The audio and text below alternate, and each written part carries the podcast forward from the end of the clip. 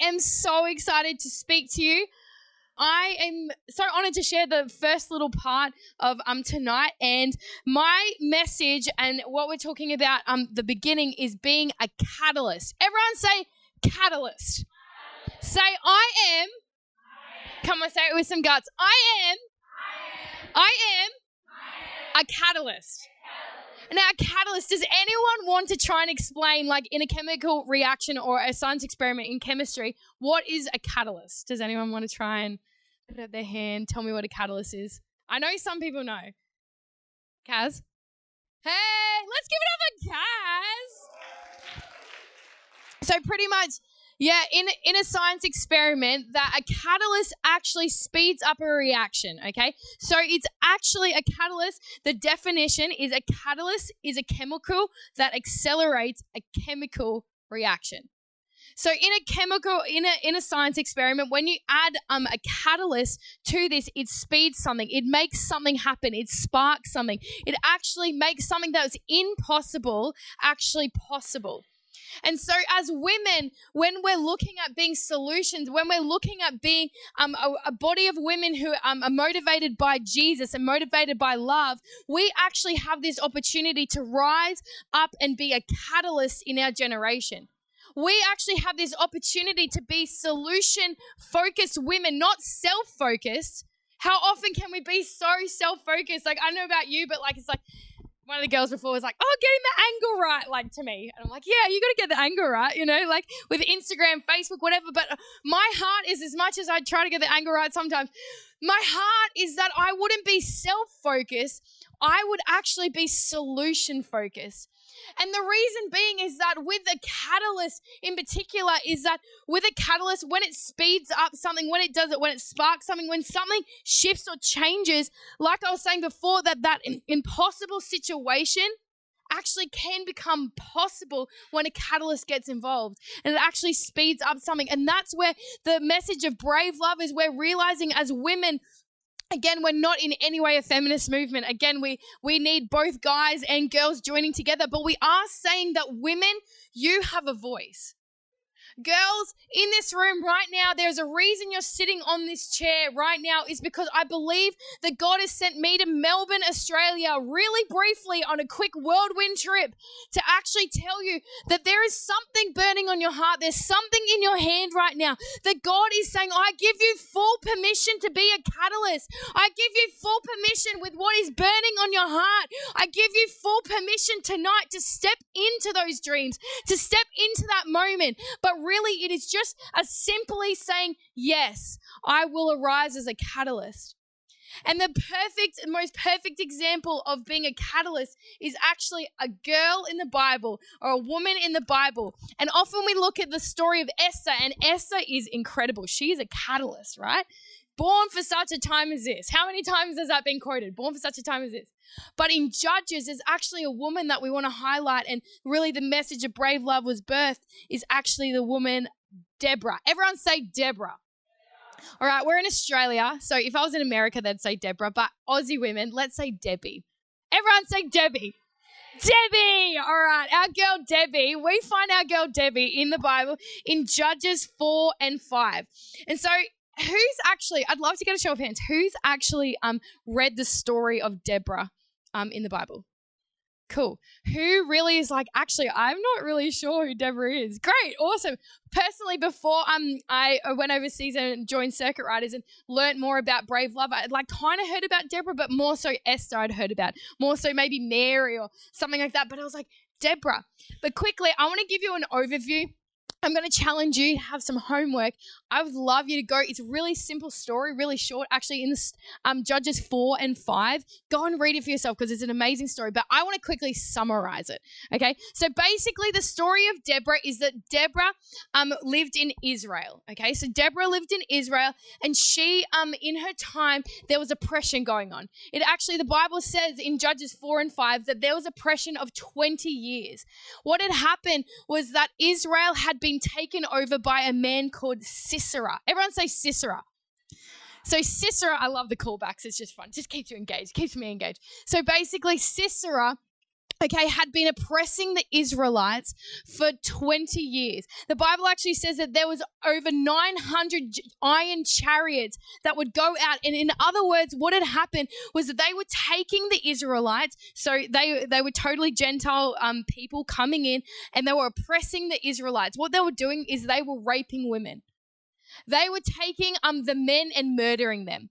They were doing like literally barbaric things to the Israelites. And what in that time and in that day, it actually says that um, in the Bible, it says in Judges that the highways were closed. That you couldn't go in, you couldn't go out. So, if you were an Israelite w- woman living at the time, you actually had to travel on the byways. You actually had to find an alternate route because you were so scared to go down the highway um, if we think of a highway down here in Melbourne, I don't know. But basically, they it was all shut because what would happen is that these Sisera, the army, would be coming against, and they would try to rape you. They would steal your children. They would do again barbaric things to the point where, like, Israel got to a point after 20 years of oppression, and they cried out. They said, "God." Would you send us someone? God, would you deliver us? We need help from this oppression. I don't know about you, but the more I travel and the more that I see our generation, I notice that there is oppression everywhere in our generation. It doesn't matter who it is. You could walk out down the street and there's a girl selling her body. You could literally go online and see another girl that's committed suicide. I don't know about you and I don't know what's stirring your heart, but there is oppression everywhere in our generation right now. But the same with Deborah or good old Debbie, Debbie is that basically there was oppression of 20 years. And Deb, Deborah, I keep calling her Debbie now. Deborah, she actually was a judge and a prophetess. So at the time, she was actually a predominant leader and she actually would judge the affairs of Israel. So judges at the time would discern, they would judge, they would um yeah, judge the affairs of the people and give um a sound, hopefully a sound judgment. Thankfully, Deborah actually had relationship with God. That the Bible says that she was a prophetess, so she would sit under the palm. They actually call it it's the palm of Deborah, and she would judge the affairs of people after hearing um from the Lord. So from that, as people would come to her, as the Israelites Israelites would come to her, she would hear day in and day out the oppression. She'd hear day in and day out what was going on in her time. And to me, I think that was a way of God when she was sitting under her palm tree, just hanging out, just doing her job day to day. I feel like there was something that was stirring on the inside, being like, you know what? I'm so sick of hearing about this. I'm so sick of hearing about the rape. I'm so sick of hearing about what's going on in my time, someone's got to do something. So under this palm, I don't know I feel like it's a palm tree. I hope it looks like a palm tree. Anyway, pretty much she sits under this palm, she hears from the Lord, and the word of the Lord comes that she needs to send out to call out to a guy called Barak. Anyone having a baby here? Barak could be a good name. Anyway, Barak, write it down. Note it later. All right. Anyway, basically Barak, she she hears a voice of the Lord that says, "Go and call out to Barak and tell him to rally 10,000 troops to go and defeat Sisera." And she calls out to Barak, basically says, "All right, mate, Australian version, mate, you got to go. The Lord is calling you to actually go and actually stop this oppression." But what I love, I love this story so much because I'm like, we can take from this. Because what happened was in that moment, Barak says, Okay, I hear that you're telling me, because again, she's a prophetess, so she'd hear the voice of the Lord, that God is telling me to go. But he says, He says, I will go, but I will only go, Deborah, if you go with me. Now she had this moment in time where she could have honestly, and this is where I really want to like kind of land a little bit or just get us to sit in for a second. She had this moment where she could sit under the palm tree and keep doing her day in and day out. She could keep doing that. The word of the Lord wasn't for her to go necessarily, it's for Barak to go. But Barak knew she had relationship with the Lord and said, I'm to go, but would you go with me? So she had this moment, and in, in Judges 5, it talks about how she said to herself, she said, Deborah, she said, awake, awake, awake, Deborah. It's time to awake. It actually, the Bible says she had to awaken herself. And in that moment, I don't know about you, but if I got called to go out to literally a war, to go and fight, or to go and see literally with my life potentially on the line, that's pretty scary. She literally, like an Esther moment, saying, like, you know what? I could literally die. But in that moment of decision, she decided, you know what, Barak, I'm going to go with you. But the coolest thing is that because of that, she says, but now the victory isn't going to be to a man. It's actually going to be, the victory of the Lord is going to be through a woman. And so she ends up going, yes, amen. She ends up going, and then, um, long story short, because of time, I'll just make it quick. But basically, she ends up going, um, the uh, because the Lord's in it, the whole army of Sisera turns against themselves. They end up killing themselves, which is crazy in itself. Literally, they end up going killing themselves, and Sisera then runs. He's the only man left. He runs, runs, runs, runs, runs, runs. He ends up running to um, another woman's house called Jael, another great name if you're having a baby. Jael. Anyway, she literally goes. He goes to the house of Jael, and the Bible is a little bit gory, and it's a bit interesting that what happens. But basically, Sisera goes inside Jael's tent so Jael is a woman. So it goes inside um, this woman's tent and basically he says to her, he's like, Can you please hide me? Like, if anyone comes to this tent, please, please, please, please hide me. Do not do not let them know that I'm here because Sisera obviously was one man left. He was the commander of the army and he was like, you know what? I don't want to die. Everyone, all my men have died. Please don't let me die. And she's like, she's a smart woman. She's like, yeah, sure. Come on in. So she like lets him come in. He goes to sleep, right? He falls asleep. She tucks him in, makes him like, probably made him a coffee or something. I don't know. Back in the day, they had coffee, surely. Um, tucks him in. He goes to bed. And then Jael, being a woman of the Lord, two actually then gets a tent peg while he's sleeping. And while he's sleeping, puts it through his temple. And Sisera dies. I know. Isn't that disgusting? Isn't the Bible? Some people like the Bible's boring. I'm like, are you serious? Have you read this book? like, it is not boring. Pretty much. So basically, with that, with that moment, is like not only did Deborah had to awaken and arise, but also Jael did as well, and ended up being that the whole army was defeated including Sisera, the commander, the person who was oppressing these people for so many years, for 20 years. And there was victory in the land because one woman, one single woman, actually arose and became a catalyst. Actually said, you know what? I'm so sick of hearing about things. I've got to actually do something. So I don't know what's on your heart, but I know that a few of you amazing women wrote who saw the um our little sign on the door, but it says, What is burning in your heart? And I felt like I wanted to read these out because I was like, there's so many things that God has put like on your heart in particular. Like we're all different. Like for me personally, I actually have a really big passion to see the sex trade like changed and like really see oppression cease that way. For you, it might be poverty. For you, it might be literally going to that person at your work who's like wanting to commit suicide but something, God's given us all something, like Deborah. And so I just wanted to read them out because, like, maybe, maybe you can relate to this. So, what is burning in your heart? Burning to see girls confident in who they are. Who would agree with that? Amen. To see the youth of this generation passionate for his word and for salvation. Come on. Women living in freedom from shame and from guilt. Who would say our generation needs to be set free from shame and guilt? Amen. Come on. To see high schools and university students experience the fullness of life through Jesus. Isn't that amazing? Who else would say right now that they burn for university and high school students? Wow, that's quite a few of you. To love on those who don't think they deserve love.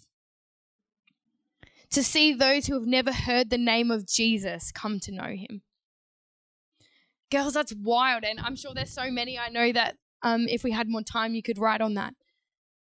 But girls, I wanted to leave you, and, I, am going to touch very quickly on my story. It's going to be very, very short because I, I want to give Grace and um, the guys enough time to just share their heart. But basically, with this moment of being a catalyst, I actually had to come to a point in my life where I was just like, am I going to be like Deborah really and just keep doing what I'm doing with my life?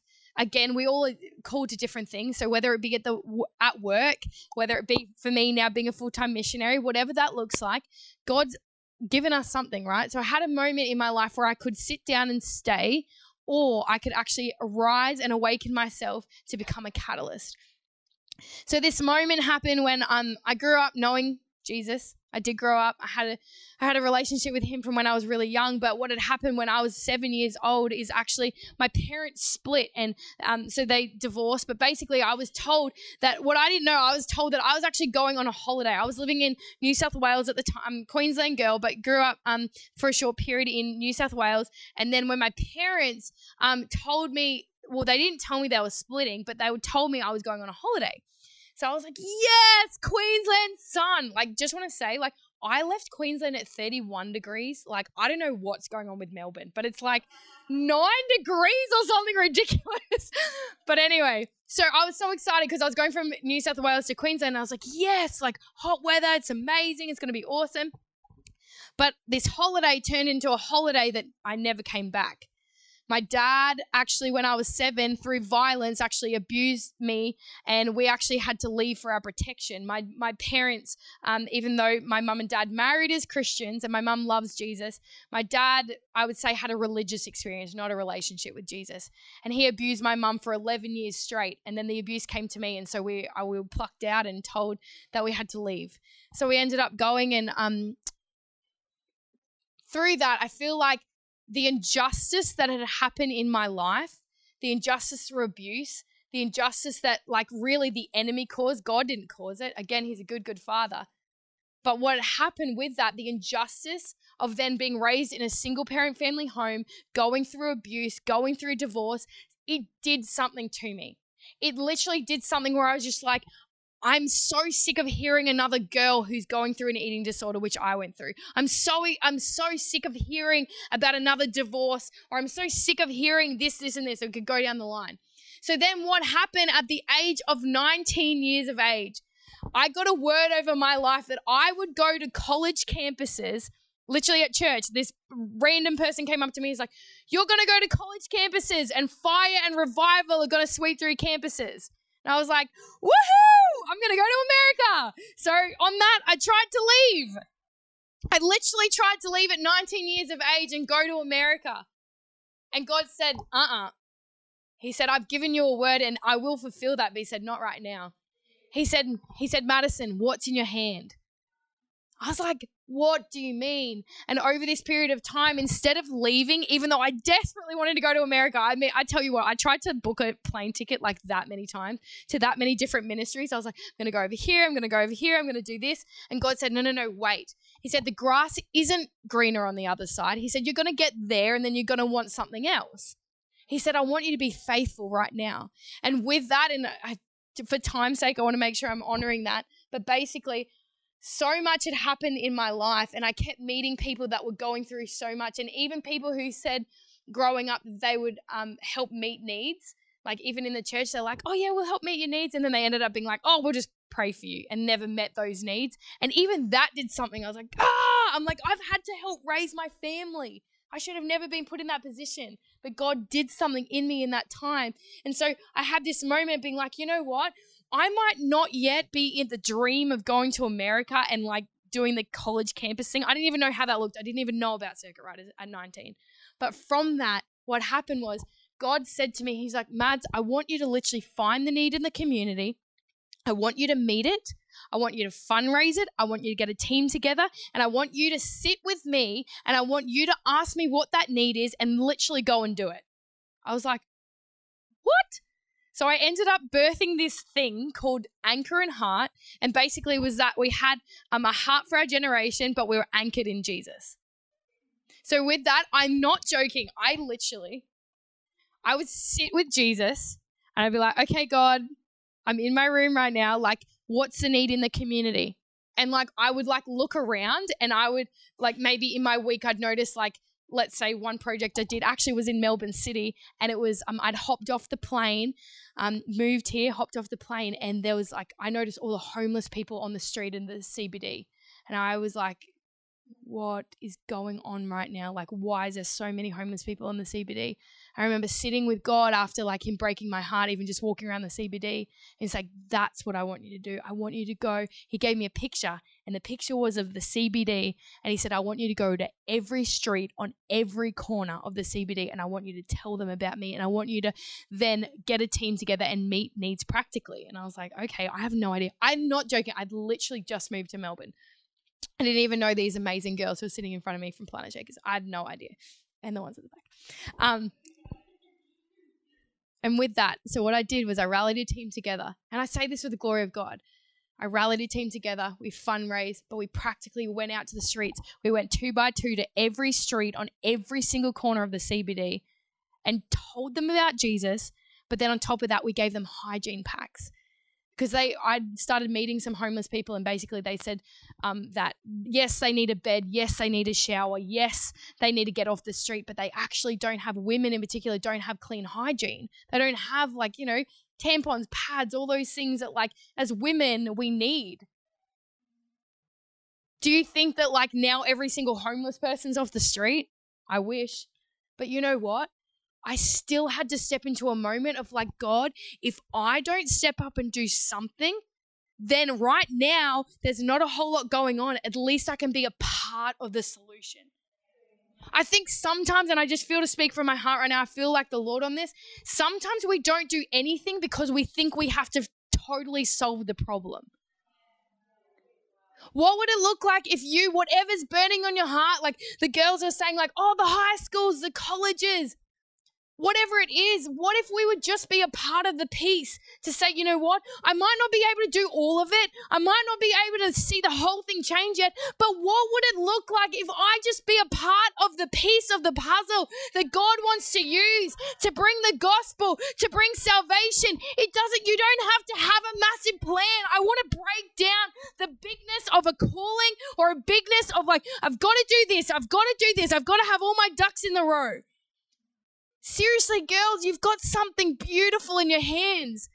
Would you just arise like Deborah as a catalyst and say, you know what? I'm going to say yes, whatever it is.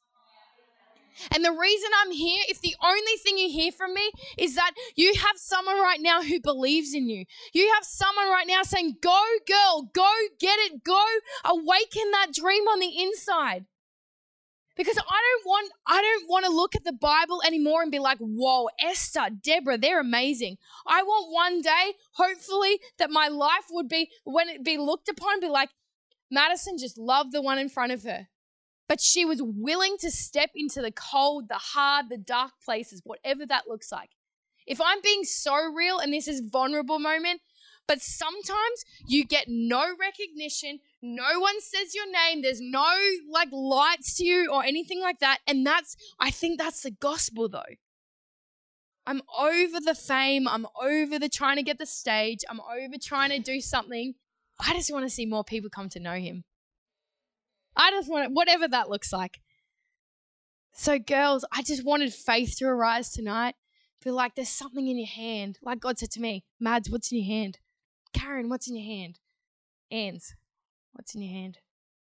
So just can we just take one moment? Can we just close your eyes for a sec? Let's just ask Jesus. Girls, what's burning on your heart right now? What is God asking you to actually step into? And it's going to be scary. I tell you what, it's going to be scary, but it's going to be awesome. Jesus, I just pray right now for these women. I just thank you that they're catalysts. I thank you, Jesus, that they are women of solution. God, would you just speak simply, just the way you did to me? What is in their hand right now? Where do they need to step into faith and out of doubt? Where do they need to say, Yes, God, you can, you will use my life? Thank you, Jesus. With that, if there's anything God speaks to you, write it on your phone, write it in your notepad tonight. Write down. But with that, I'd love to um, bring up Grace real quick. Let's just welcome Grace. Seriously, fire, firecracker. Thanks. Wow. Isn't Mads just, oh, she's just incredible. Can we just give her another round of applause? Sorry, guys. guys, honestly, I am so excited that this is even happening. Like, we have been praying, we've been dreaming, we've literally, it's just, God is just so, so good, right? And um, just what Mads was talking about before about, you know, what's on your hand, what is it that's burning on your heart, that was something that seriously awakened something in me when I went to Hawaii. Um, I think being a part of the Brave Love track, when someone actually asked, What is it that is burning on your heart? I had this moment where I was like, yeah, you know, what is burning on my heart? Like, what is it that I'm passionate about? And in that moment, um, like just then when you asked God, I'm sure that He highlighted something to you. But the story of Deborah, right? It just amazes me that she literally changed a whole nation. Like, a whole nation was changed just because of her yes, just because she was willing to obey what God said to her. And I think it's easy to like look at stories and like hear of stories, even like hearing Mad's testimony or like hearing the story of Deborah, and you're like, oh my gosh, like that's crazy. Look at this fiery woman. Look at this wild woman. I can't believe she changed a nation. Blah blah blah. Like you just think, wow. But then when you actually think about it, like the secret, the key to it all, the key to her being a catalyst and changing her nation, activating her nation, was her intimacy with Jesus. Like literally, it was just her intimacy with Jesus. Deborah was known for her closeness with God. Like the reason why people respected her so much and listened to her was because they saw that relationship that she had with the Lord. Like they saw her day in and day night, day day in and day out, sitting under that palm tree, conversing with the Lord, dealing with their matters. And they knew she was a woman of God. They knew she was a woman that operated in love. Like, imagine if she was a judge that was awful to you. Like she was like, oh yeah, da da da, but like she was mean. Everyone saw that she was loving. Everyone saw the fruit of her life. And because of that, because of that, people listened to her. And because of that, her whole nation was activated. And the crazy thing about intimacy with Jesus is when you when you spend time with him, when you actually get to know him every day, his character and nature just flows through you. So once you um in the book, it, it talks about um, intimacy says into me see. So when you think about the word intimacy, like when you look into Jesus, what is it that you see? Like when I look at Jesus, I see love. When I look into Jesus, I see selflessness. When I look at Jesus, I, I look at humility, you know, and once you see his love for you, you step out of that, that guarded, overprotected love and you just love freely because that's what Jesus did to you. It's okay if you love people um, and, and that fear of like getting hurt or that fear of rejection or whatever, that's all gone because you've experienced the love that Jesus has for you. So in turn, you're able to love other people. And that's honestly just rocked my world because that's hard.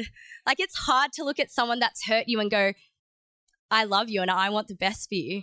But because of Jesus, that's possible. And if you want to see a nation change, if you want to see a community change, you need to operate out of love.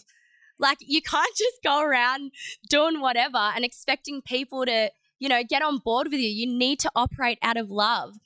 And just another thing, just very quickly, sorry guys, out of intimacy with Jesus is when uh, with Deborah, she was so confident in God's voice and what God had commanded her to do because she knew his voice. Like I read the story and I was just thinking, like Mads kind of highlighted it. You know, she literally risked her whole life. She was a woman, like she was a wife, she was a judge, but God had given her direction, like a military direction. Like you'll read the story and you'll be mind blown because God literally asked her to command like the military people to go, and it seemed impossible. Like uh, like the head of military didn't even want to go unless Deborah went with her. Yet Deborah knew God's voice, and because she knew God's voice, because of her closeness with Him, she was able to go. And so for me, I'm just like, what is it that God has put on your hand? But what is it that He's saying to you specifically? You can't you can't go around and change things if you don't actually know what it is that he's given you, what he's saying to you. So girls like I know it's like so easy to look at the big picture. Me as well. I, I'm like, oh, like I just want to see revival. I just want to see high schools like changed. I just want to see universities set free. Like, oh, I want to see Australia like for Jesus. You know, I want to see it all. But what is it that God's given me and what is it that God's asking me to do? And ultimately, we can't do any of that if we're not intimate with Jesus, if we don't know his voice, if we don't know what it is that he's asking us to do. So, just with that, I just encourage you guys to spend time with him every day. You know, it says in the Bible, my sheep know, um, his sheep know his voice. We, we have that invitation, we have that opportunity to actually know him, who he is, to experience his love. And once we actually know who he is, there's going to be an outflow effect. There's going to be a huge ripple effect. We're not going to do things. We're not going to catch up with people. We're not going to make events. We're not going to do all that stuff just cause or just, I don't know, just, just cause. But we're actually going to do it because we love people, because we've experienced Jesus' love for us. So yeah, that's that's pretty much it. Um, I'm just going to hand it back to Matt.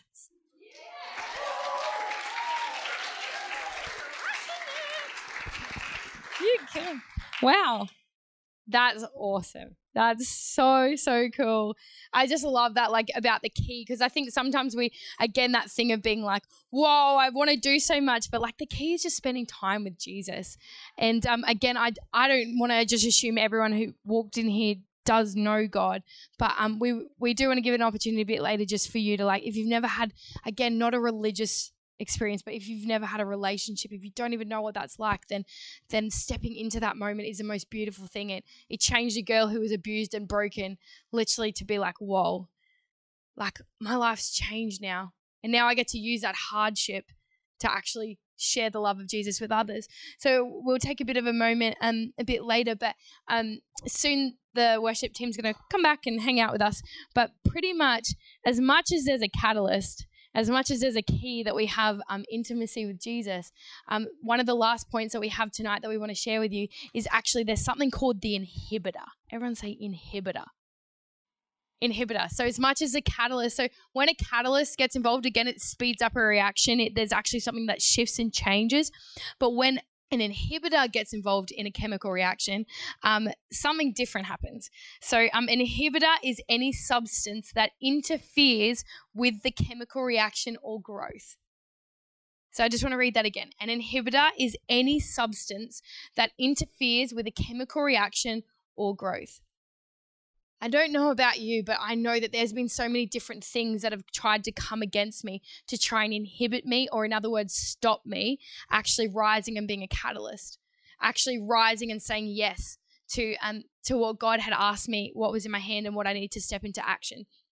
So, um, pretty much with that, the the inhibitor moment for Deborah was um, the Bible says at one point that there was like um, there was some men, there was some different people in the army that were actually talking about like, oh, should we go? Should we not? I'm not really sure. And there was a lot of um, talk they said around the campfire. I know about you, but sometimes there's lots of talk that even happens in our heads. Like, I'm not good enough. Ah, uh, tonight might be awesome, but tomorrow morning when I get up and that voice, you know, you hear like, oh, that was just last night. That doubt creeps in. Could God really use me? That's an inhibitor. Or the voice of your friend who's maybe not such a good friend, be like, wait, did God really say that? Are you sure? Wait, isn't that going to cost you? What do you mean you're going to sacrifice some of your pay or your job to actually go do that thing that God's asked you to do? All those things are actually inhibitors that come to try and stop. And the Bible even says that, you know, the enemy comes to steal, kill, and destroy. But God's come to give us abundant life and to those around us abundant life. So with that, there was three things. There was three keys that um right now I just felt like we were praying before and felt that um was coming against us as women um to inhibit and stop us. And so um there might be more. I'm sure there's many more, but the three um that we had one was fear. Could be fear in any way of fear of the cost, fear of comparison, for like you know even like that thing of like oh god's put this in my hand but it's like oh i want to be like that. I want to be like carly. I want to worship lead like carly. Uh-uh. That's not what god's put in my hand. That's what god's put in carly's hand and carly needs to be faithful to that. So fear. The next one discouragement. Maybe you've been through stuff.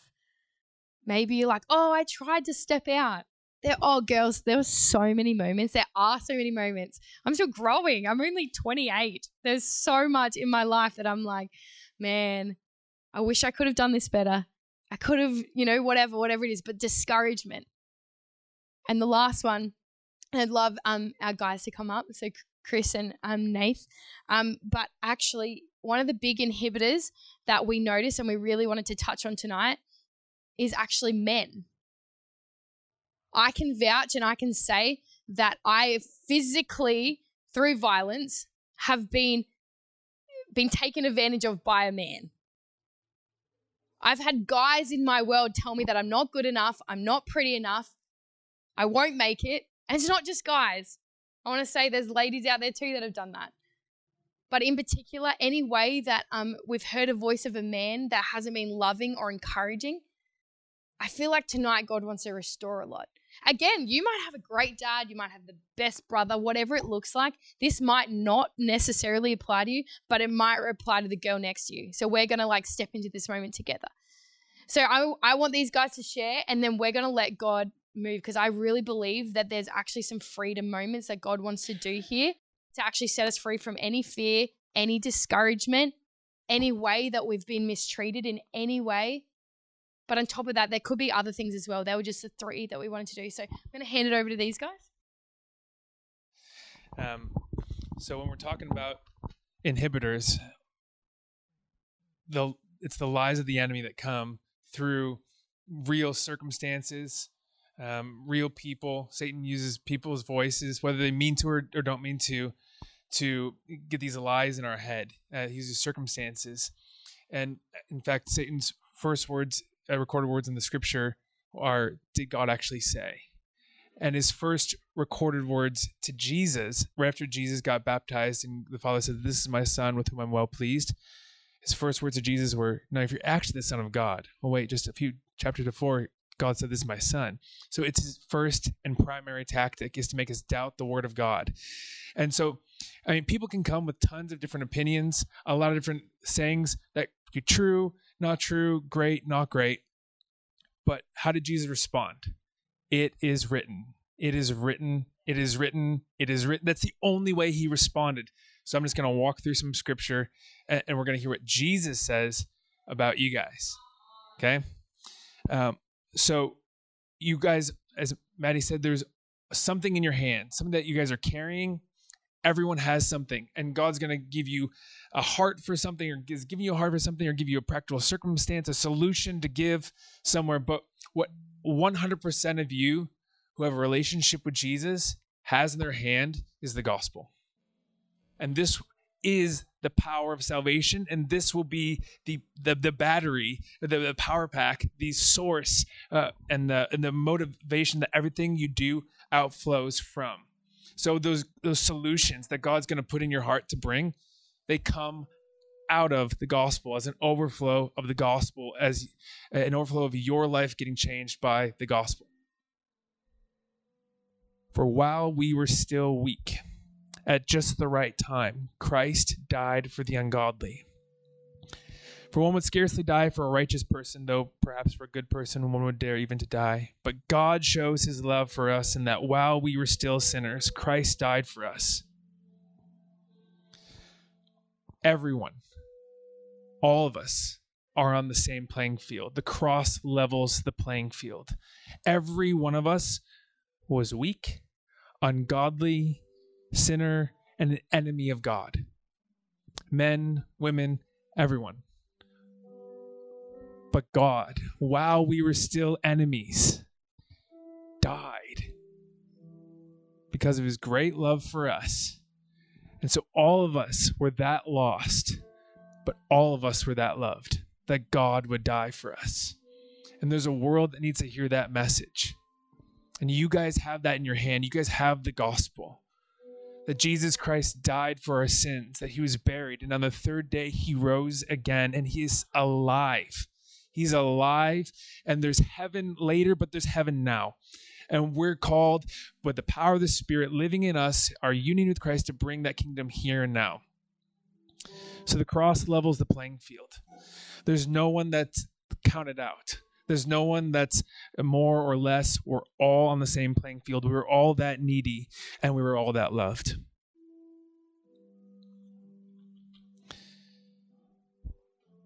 Galatians 3 says this There is neither Jew nor Greek, neither slave nor free. There is no male nor female, for you are all one in Christ. All of us are one in Christ. Now get this 1 Corinthians 13, uh, 12, 27. Now you, that's all of the collective you, you are the body of Christ and individually members of it. You guys are his hands and feet. You are needed. The cross qualifies. But now there's a need. And if it's just a select few, uh, just people who are on stages, just people who have microphones, if it's just one gender or, or another, like we are missing out and there's a need that's not being filled. So, gonna go one more right at the beginning Genesis 1 26. Then God said, Let us like mankind in our own image, humankind in our own image, and after our own likeness, and let them have dominion over the sea birds of the heaven, uh, birds of the heavens, livestock, and all creeping things. So God made mankind in His own image. In the image of God, He created him, male and female. He created them. If there's only guys out there doing ministry, God is not accurately represented. The image of God is found in male and female. Everyone is needed. The cross qualifies you. And the fact that you're made in the image of God, you're needed so it's not just like, okay, I'm qualified, cool, I'm accepted by God. No, there's a need, and this world needs to see an accurate representation of Jesus. And that can't be done by just guys. That can't be done by just girls. Everyone is needed to represent Jesus to a lost and dying world. So you all have something in your hand. You're all qualified because of the cross. You all carry the gospel, and you're all needed. Yeah, that's really good.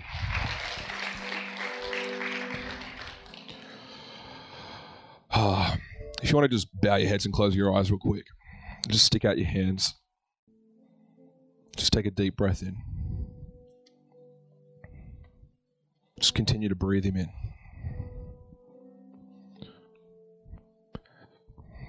The air we breathe is him.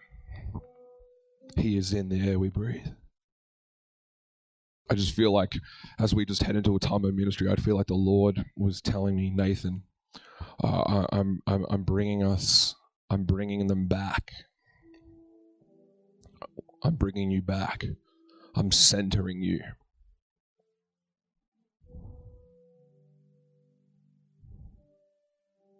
He's centering you as you as you sit and as you breathe him in. He is centering you.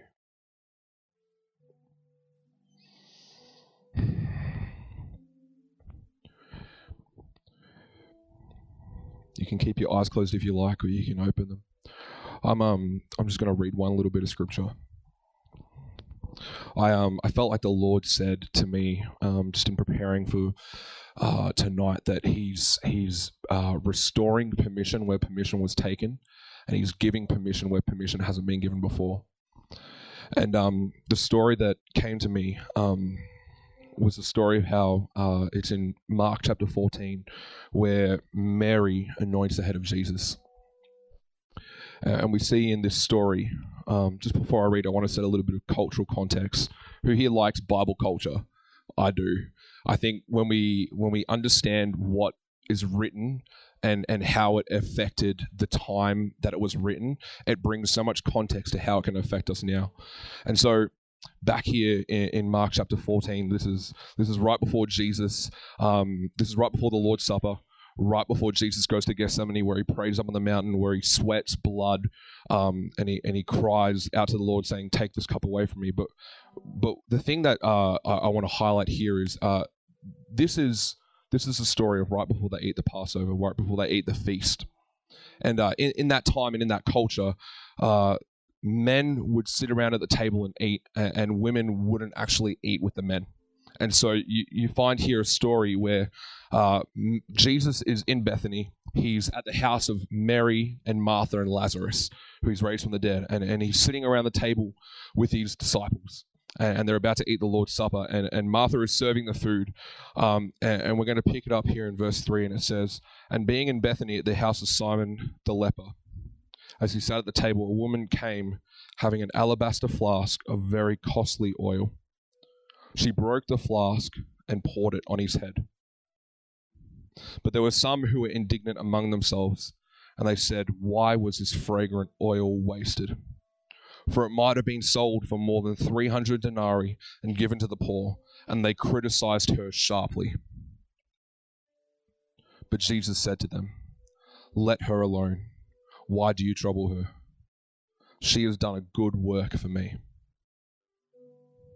And so when we understand the cultural context of this story, we, we see a picture where Jesus is at the table with his disciples. And, the and Mary and Martha, they're not seated at the table with them. And so we have we have Mary who musters up the courage to come before Jesus, to come to the table, to a table she's not welcomed at. And she cracks open a jar of expensive oil worth 300 denarii, which is an insane amount of money. That's like thousands of dollars now. She cracks open a jar of oil and anoints Jesus' head for burial. She prepared the Lord for burial. She didn't belong there. Mary didn't belong there. That's what culture said. Culture said that Mary didn't belong. And it got me thinking what, what, what does our culture say about women now? What does church culture say about women? What does worldly culture say about women? What, what kind of culture are you living in now? What, what is said about where you belong and where you should be and, and where you shouldn't be and, and what you should be involved in and, and, and what you shouldn't be involved in? Because in, in my mind, the, the picture that's painted here in the Bible is pretty distorted. But I also think now in our lives, there is a distorted picture that says women belong in this place and only this place, which isn't the case. As we've just heard, you, you, we're 50%, men are 50%, and women are 50%. And we have a distorted picture if culture is dictating where and where you should be and where you shouldn't be. What's inhibiting you? Where was your permission taken away? Where was it taken away? Uh, that may be different. That would probably be different for every one of you sitting here. Because at some point in time, someone's probably told you, oh, no, you can't do this. Oh, no, you don't belong here. And the story would be different every time. But that doesn't mean that the story's right. And so just just as I was praying for tonight, I feel like the Lord said He wanted to, as I mentioned just before, two areas. He wanted to restore permission where permission was taken, and he wanted to grant permission where permission has never been given before. I'm going to ask you to be brave. I love that the, the title of this event, the title of this movement is Brave Love. And, and because I think uh, there is something so powerful in seeing women be brave. It's because culture said that, says that men should be brave and women should be dainty, which is distorted in my mind. Because I think it's so much more powerful to see a woman be brave than a man because you you are doing something that your physical body may not represent. Like a man's physical, like I'm a big guy, so I look big. Therefore, being brave would probably be easier for me than Rach standing here. Not that she doesn't look brave, but you know what I mean. Culture culture dictates. So I want to ask you tonight: How big is your brave? How big is your brave? because what what I believe is that when we when we make acts of physical obedience and we re, when we respond physically to what the Lord is saying, that we experience spiritual release in our lives. Physical obedience brings spiritual release. And so I want to I want to invite you to be brave right now. If you feel like there's been a time in your life where permission's been taken away, if you feel like there was there was something that you had so on your heart, you were like, "Oh, this is in my hands, God, like this is it." And then someone says like, "Oh no, that's not for you." Maybe it's been from a man who uh, maybe it's been from a man who invaded your space without permission. Maybe you've experienced something so painful that you didn't want to happen to you. It could be anything. But I want to I want to invite you right now with every eye open in the room to actually stand up. Because I believe that as you stand up, the chains and the shackles that were placed on you from when permission was taken away are about to fall off.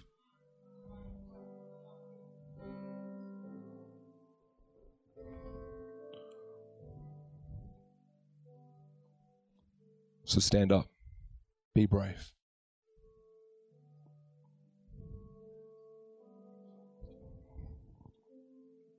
There is breakthrough. There is breakthrough waiting.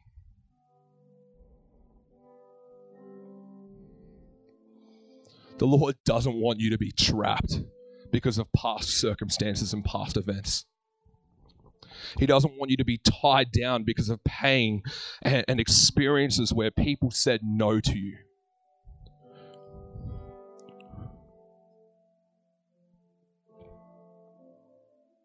Just on behalf of men. On behalf of men, I just I say I'm sorry.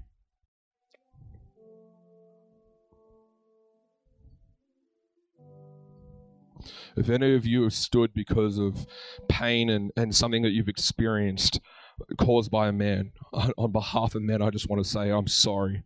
I repent.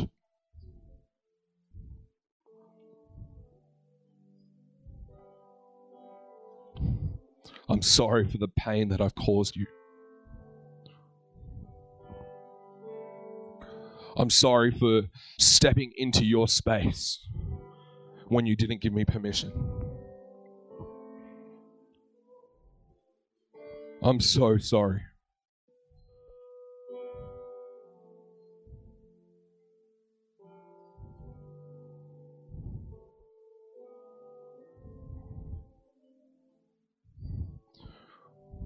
Will you forgive me?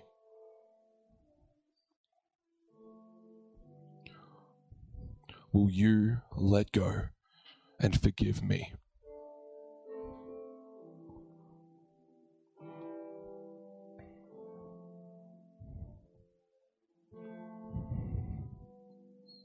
just as you let go I, i'm just seeing this picture that as as you choose to let go as you choose to release the bondage as you choose to release the pain as you choose to release a memory the lord is exchanging beauty for ashes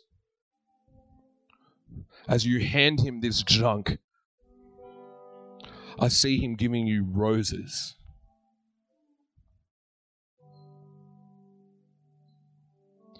There's beauty for ashes.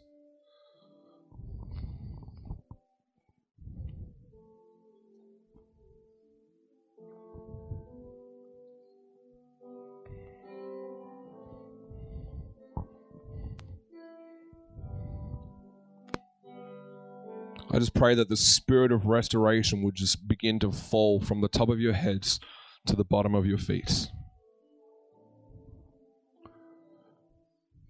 You were born for such a time as this. You were born for more than this.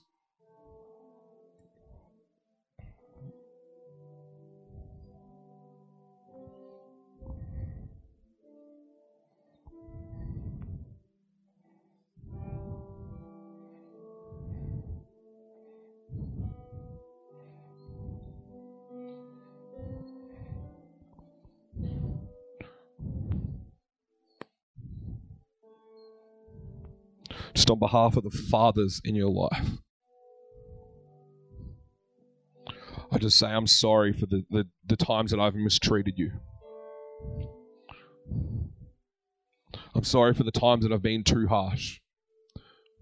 I'm sorry for the times that I haven't been able to take care of your emotions the way that you needed.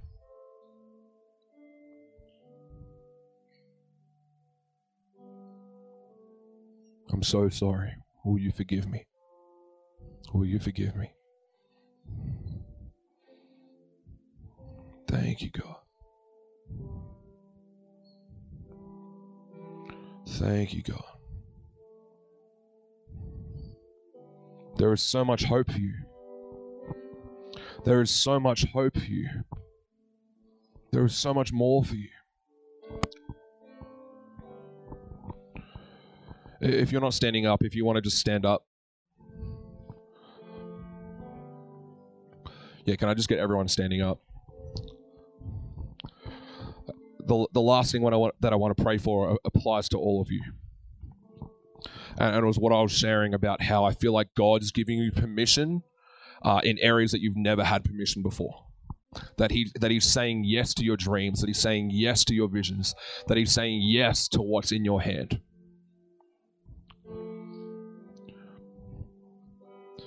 And um, I actually I actually felt like the Lord told me to get you guys to do something, just like a prophetic act. Um, and so, if you physically can, could you actually stand on your chair? It's a little bit weird. I'll explain why. But um, yeah, if you could, could you stand on your chair? Maybe you need a little bit help getting up. Get right out there. Yeah. Thank you, God. You guys look really big and really brave now. I can't see over the top of you. That's awesome. So the reason why I felt like God was telling me to do this, he put such a strong. It's actually funny because he put a real. He put this picture in my mind a couple of days back, and then I only shared with Mads earlier about this, and she's like, "Oh my gosh, I saw the same thing. We do that too."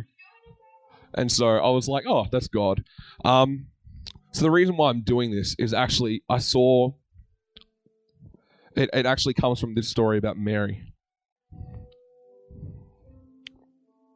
Because, you know, at the table, everyone is seated. Jesus and the disciples were seated at the table. And whether Mary was in the other room or she was somewhere else, but she had to come and she came to the table, but she was risen up above the height of the people at the table. She actually had to, it, it, she actually had to rise up to be able to anoint Jesus on the head. And I felt like the Lord was saying to me through this picture, He was saying, Nathan, get them to stand on their chairs. Because no matter what their dreams are, no matter what is in their hands, no matter what oil is in their jar, no matter what oil is in their jar, I am calling them to rise up.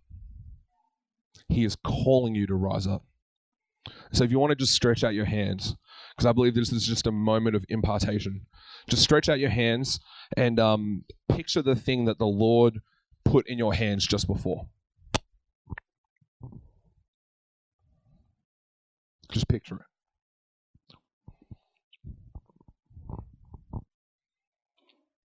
Then I'm just going to pray for you. Hmm. Thank you, Holy Spirit. Thank you, Holy Spirit. Come right now. Thank you, Holy Spirit. Come right now. Come with your power.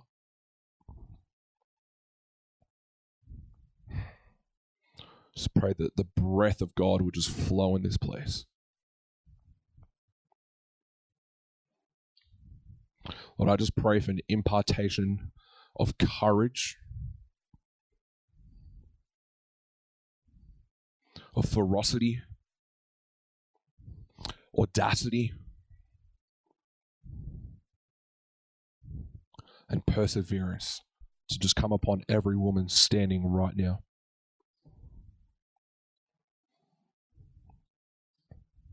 And just on behalf of men, I just say I give you permission.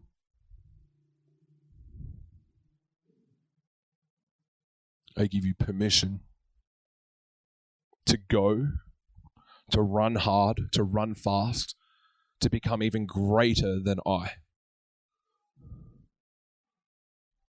I bless you to speak.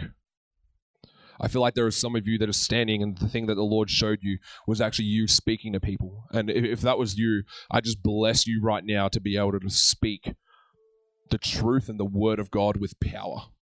Not with good words, but with power. And I feel like there were some of you that actually um, the Lord showed you in your hands a picture of you and your kids. And the thing that He gave you was motherhood. And I actually just want to tell you right now that that is nothing less than someone getting up and speaking.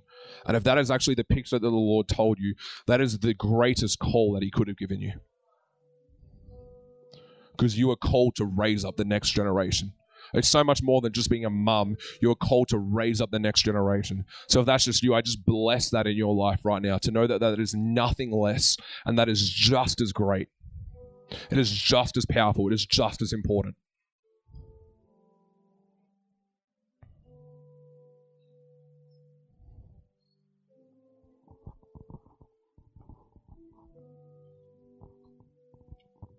Awesome. Oh, it's so good. What we just want to do just to end um, soon, we're like coming to a close. Um, but pretty much, it's so funny that Nathan had that picture because we actually, in Brave Love with um, inhibitors, we actually like to fire the inhibitors. And what we mean by that is like we want to tell the inhibitor where to go. Okay, and we like to just really have this moment, but we actually do stand up in chairs, so it's really funny. And we we want to take authority and say, you know what, inhibitor, you're not stopping me anymore. In fact, discouragement, fear, any way that men have mistreated me in any way, or women, whatever it looks like, or any other inhibitor, we say no tonight. And we step into being a catalyst. So if that's you, yeah, girls, if that's you, we're going to fire these inhibitors together and then we're going to worship. Or we're just going to go wild in worship. Okay. You can, after after this moment, you can step down from your chairs and then we'll do some announcements and stuff. But um, pretty much from here, tonight is a defining night if you'd let it be. A life, a life transformational night that we can say, you know what? Enough is enough. My generation needs me. The girl next to me needs me.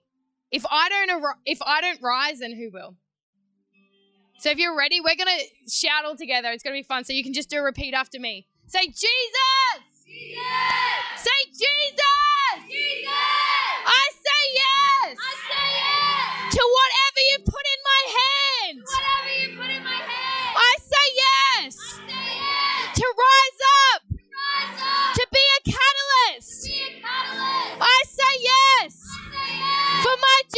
generation.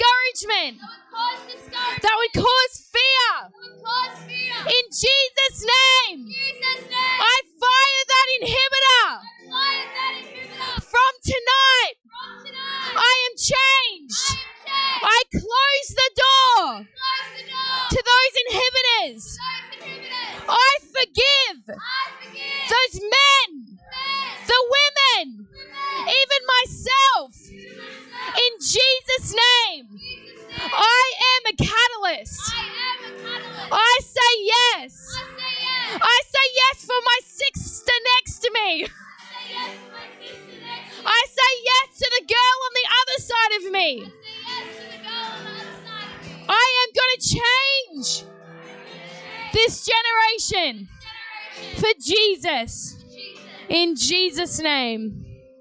In Jesus' name. Amen. Do we feel good? Yes. Amazing. You girls can like pop down for a second. You can stay standing if you want.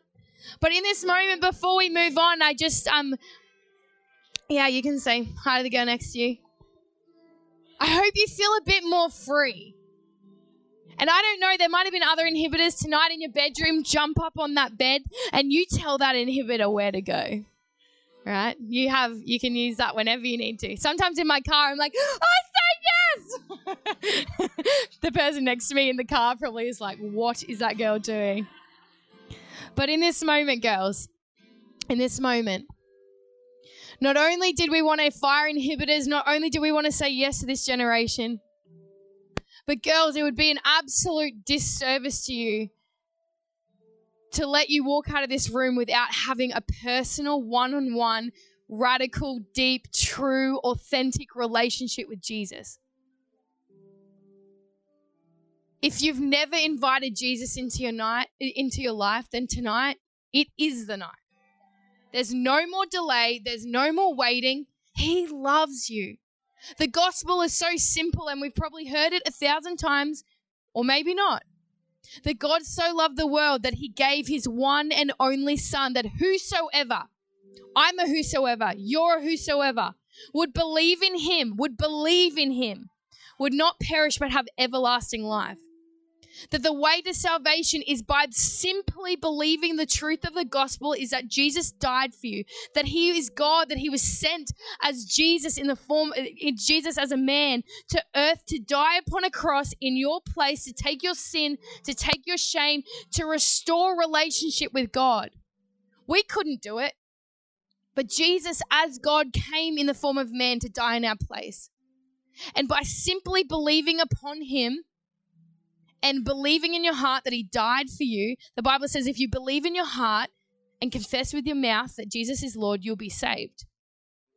But then on top of that, I don't want to preach a gospel that's just like preach say a quick prayer. No, if you truly believe this in your heart, it becomes life transformation to the point where the Bible says you cross over from death to life that the old man is God, uh, gone and the new man, the new woman has come.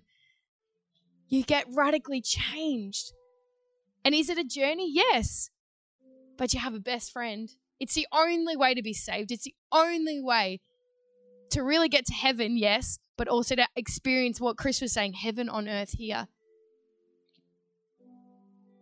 And maybe everyone here knows Jesus. But if there's just one of you who doesn't, then it would be such an honor to just see you come to know Jesus tonight. So what we're going to do is um just in this moment I'm going to ask again we've already had bold moments. We're a family, little family. That if you've never invited Jesus into into your life then tonight is the night. Really quickly there was a girl at a college campus. She walked into an event similar to this and she declared that she was an atheist. She said, "You know what? Stuff it. I don't believe what you guys believe. I don't even know why I'm here. She ends up walking inside. The worship band just starts playing simply like these guys. And something happens on the inside. She's like, What is going on in my heart right now? She's like, I'm feeling something. I'm experiencing something. What is this? She walks into the room declaring to be an atheist, and then God start it's God. She he starts doing something on the inside of her to show, hey, I love you, girl. I'm actually real, girl then the simple gospel is preached, just like I just got to share then.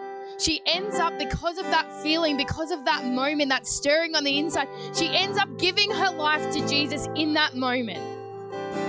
And it was incredible. Our team was like, yes, come on. From walking in an atheist to walking out knowing Jesus and having personal relationship. But the goodness of God is He doesn't stop there. What she then told us is that she had just written a suicide note to kill herself that week. She'd walked in with scars all up and down her arms and said, you know what? Tonight is the night that I'm going to kill myself, or this week, and I've got scars all up and down my arms from all the self, the self hatred that um I've been placing my arms through like cutting. What happened then is after giving her life to Jesus, she tells our team that she wanted to commit suicide before walking in. We then have the opportunity and the privilege of going and baptizing her in a bathtub. We do that. We're a bit wild. You'll see in a second. I have a video for you. She ends up then getting baptized. Girl, she goes into the water with scars up and down her arms. She comes out no scars. All gone. So tonight you might not have physical scars, but what would it look like? If we looked at your heart right now, are there scars on the inside? Do you need an inner healing? Jesus can change that. Jesus wants to fix that. So in this moment, as women, not a religious experience, can we just bow our heads, close our eyes, whatever we need to do? Jesus, I pray for every single woman here. If they do not know you, I just declare tonight is a night of salvation. No more delay, no more hindering, no more wondering is, is God real, is God not? I pray, God, for true relationship. If that's you tonight, on the count of three, would you just lift your hand? One, He loves you. Two, He died for you. Three, if that's you, just lift your hand tonight. Thank you, Jesus. If you just want to experience salvation, what it is to have a real relationship with Jesus, do you just like lift your hand really bold? Thank you, Jesus. Thank you, Jesus. I feel to just wait one second. Girl, if you're stirring a little bit, if you're like, ugh, I don't know. Or if you don't know where you stand with Jesus. That's even more sometimes you're like, I don't know where I stand. If you don't know where you stand, would you just lift your hand tonight? It's okay, we're just a family. Thank you, Jesus. Yeah, thank you, girl. Amazing. Amazing. Yeah, thank you, girl. Amazing. Come on, there's hands going up. If you don't know where you stand with Jesus tonight, thank you, Jesus. Come on, come on, come on. I believe one more. Is there one more? There's nothing to be ashamed about. It's the best thing ever. Thank you, Jesus. Awesome. All right, as a family, let's say all together. And if this is you praying this for the first time or recommitting your life, awesome. Just mean it from your heart. Let's say together, Jesus, I believe you died for me. I believed you were raised to life for me. I confess you as Lord. Jesus, I give you my heart. I choose to follow you. Tonight, my life changes. I don't need to wonder anymore where I stand with you. I am saved. I'm righteous. I have relationship with you. I choose to follow you for the rest of my life. I repent of all my sin. I turn to you tonight. I am forgiven. I am free. In Jesus' name, amen. Amen. Awesome. Let's just give it up for these girls. Wow. There's about three or three of you. If you did make that decision, we just want to like touch base with you. Like seriously, it is the best decision. But then the last thing I want to say is that you need a sisterhood. You need a family. So we just want to touch base with you. The last thing is with Brave Love, and we're going to have one worship song, go to announcements, and give each other big hugs. But Brave Love, the reason I love Brave Love so much is I've never met a company of women joining together to say, hey, I believe in you. So, with that, we have this thing called no daylight. And what it means, pretty much, is that between Carly and I, we shouldn't have daylight. In other words, is like Carly's got my back and I've got Carly's back, but I am someone who wants to radically champion on Carly. Like, no more of this, our generation knowing women as gossipers, as, oh, talking behind her back. Oh, Carly's got a good voice. I think I could do better. Wait, no. In fact, in front of everyone, I want to honor her. She flew from the Sunshine Coast on a random thing that I was like, girl, would you come and worship lead Brave Love? I believe there's a calling on your life. And she was like, I'll pray about it. She said yes and she's here. And look how God's used her tonight. Carly, we need you. We need you in the body of Christ. We need your voice. You are anointed and you're a leader. And you're going to see so many. This is just the start. But we need you. And so I just want to say, as brave love, women, let's get our girls. Any girl that you know ever, let's be the biggest champion, cheerleader of them. Radically encouraged.